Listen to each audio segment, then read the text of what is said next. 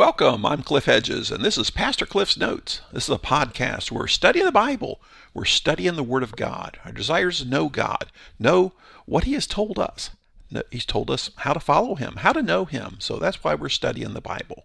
We are starting a new book today. We're starting in the Gospel of John. Today is episode 61, and we are just looking at verses 1 through 3 of John chapter 1. John is a rich book. It is uh, really full of uh, just incredible uh, accounts, and the, the language of it, it, it, really touches people's hearts.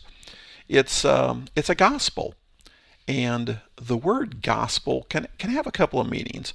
One, gospel can mean the explanation of how to be reconciled with God. We call that the gospel.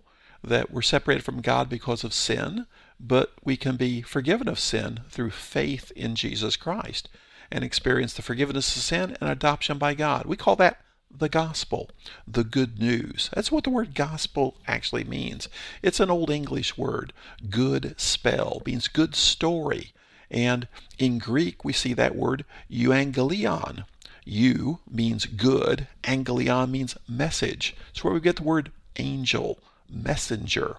So the good message is the gospel, the good news, the good story, the account of what God has done to reconcile us with himself. John is different from the other three gospels. The other three, uh, Matthew, Mark, and Luke, we call the synoptic gospels. And synoptic is the same root word as synopsis. And a synopsis is a, a condensed, all encompassing account of what we're talking about. So the synoptics, they're called that because they all have very similar storylines to them, very si- similar accounts. So they're grouped together and called the synoptic gospels. But John is different. John has a lot of similarities, but a lot of differences from the other three gospels. It was probably the last of the gospels written. If you already have three gospels, why do you need another? Why do you need a fourth gospel? Well, John answers the question why he wrote his gospel toward the end of the book in John chapter 20, verses 30 and 31. He said, Jesus performed many other signs in the presence of his disciples that are not written in this book, but these are written so that you may believe that Jesus is the Messiah, the Son of God, and that by believing you may have life in his name. The Gospel of John, as with all the Gospels, is not just a history it's not just a biography. It's not just an account of what Jesus did to give us an explanation about the life of Jesus. It's written with the intent that we would believe. It is written with the intent that we would respond. It's written with the idea that we would respond in faith and experience salvation through faith in Christ. So that is the purpose of the gospel. It's the purpose of all the gospels. And John wrote his gospel differently than the other three. And it has uh, just a, a different flow to it. In chapter 1 of the Gospel of John is what we call the prologue, verses 1 through 18. The first part uh, of the of chapter 1 is called the prologue, and it's this standalone introductory section that is is, is very rich in theology. And, and if you're looking for a passage to memorize, John chapter 1, verses 1 through 18 are a really great passage to memorize. So let's dive into it. John chapter 1 In the beginning was the Word, and the Word was with God, and the Word was God. He was with God in the beginning. I said we were doing chapter 1, verses 1 through 3, but we're actually just doing 1 and 2. So John starts with in the beginning. Well, this sounds suspiciously like the very beginning of the Bible. Genesis 1 1. The book of Genesis begins, In the beginning, God created the heavens and the earth. So the same three words start the Gospel of John, in the beginning, and points us back to creation. And we're going to see why in a few verses where he's linking Jesus to creation. But in the beginning, was the Word. Now, beginning, it can have two meanings, and I believe John meant both of these meanings. Uh, we often think beginning as a chronological context is at the start of history.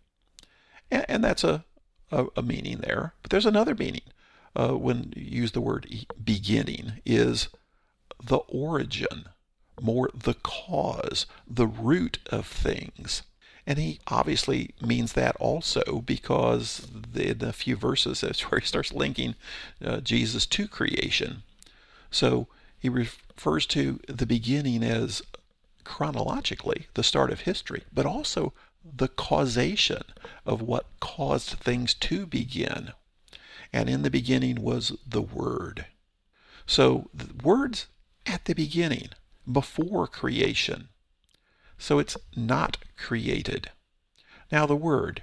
Who is the Word? Well, he's personifying the Word, and it's going to be obvious as we read all of the uh, the prologue of John here. He's referring to Jesus as the Word, the Logos. That's the Greek word that gets translated as Word, Logos.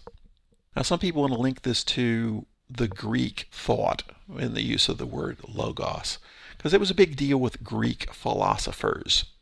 Now, what the Greek philosophers thought may not have resonated much with common people, so maybe it meant some of this, maybe not. But the, the Greek philosophers used logos in, as a, a way to describe the, the ordering of the universe, rationality, logic, uh, more in, in thinking terms. But Hebrew thought, if we go back to the Old Testament, what do we understand logos there? Word. Where do we see word? Well, we see it in the creation account. And John's linking his account here with the creation account.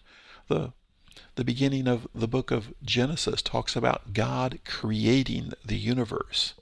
Well, the Gospel of John is all about the new creation, the recovery of people in a spiritual sense as, as new creations.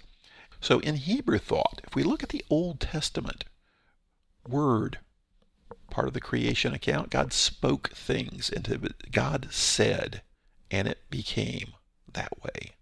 But also, the Old Testament itself is looked at as the Word of God, the Word of the Lord.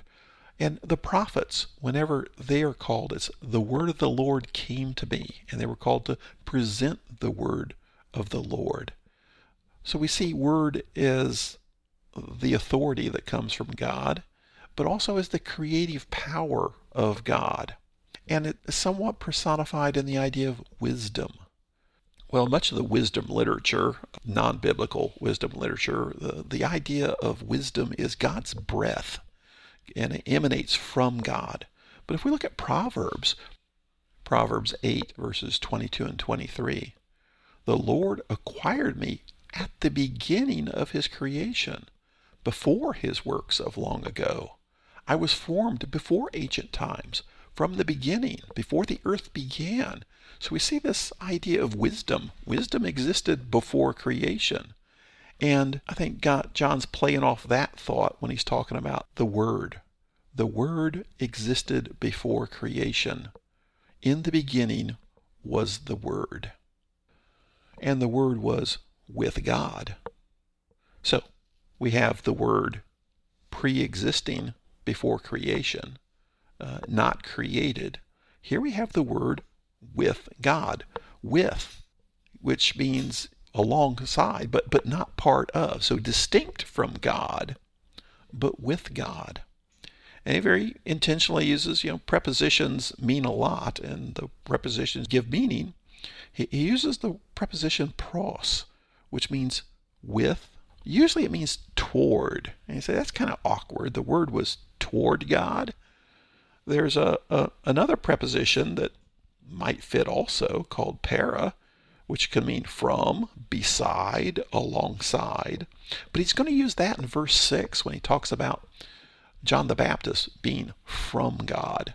So he uses a very intentionally uses a different preposition to describe John the Baptist and how he related to God than how he describes the Word and how it related to God.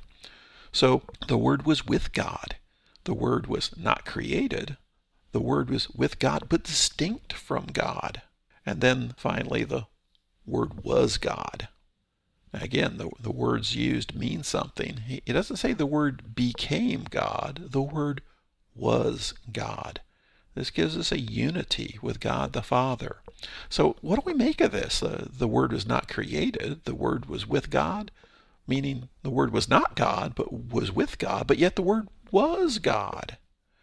Now, we understand it a little more fully because we have a better picture, given all of the New Testament, of the Trinity God the Father, God the Son, God the Holy Spirit, three persons, distinct from each other, but in unity, God. And while we don't understand it, I certainly don't understand it, the, the Bible clearly presents this Trinity. And this is one of the, the big places we see it here with uh, the Word, Jesus, God the Son. The Word was God, God the Son. The Word was with God, with God the Father. And the Word was not created because the Word is God. So we get a, a picture here of Jesus. Like I said, it becomes very clear that in the Word, he is referring to Jesus. Then in verse 2, in case you missed it, he, he sums it up again. He was with God in the beginning. So John's beginning his prologue here with some serious theology here. This is serious, serious theology. These, these three major theological affirmations that the Word was in the beginning, before creation, not created.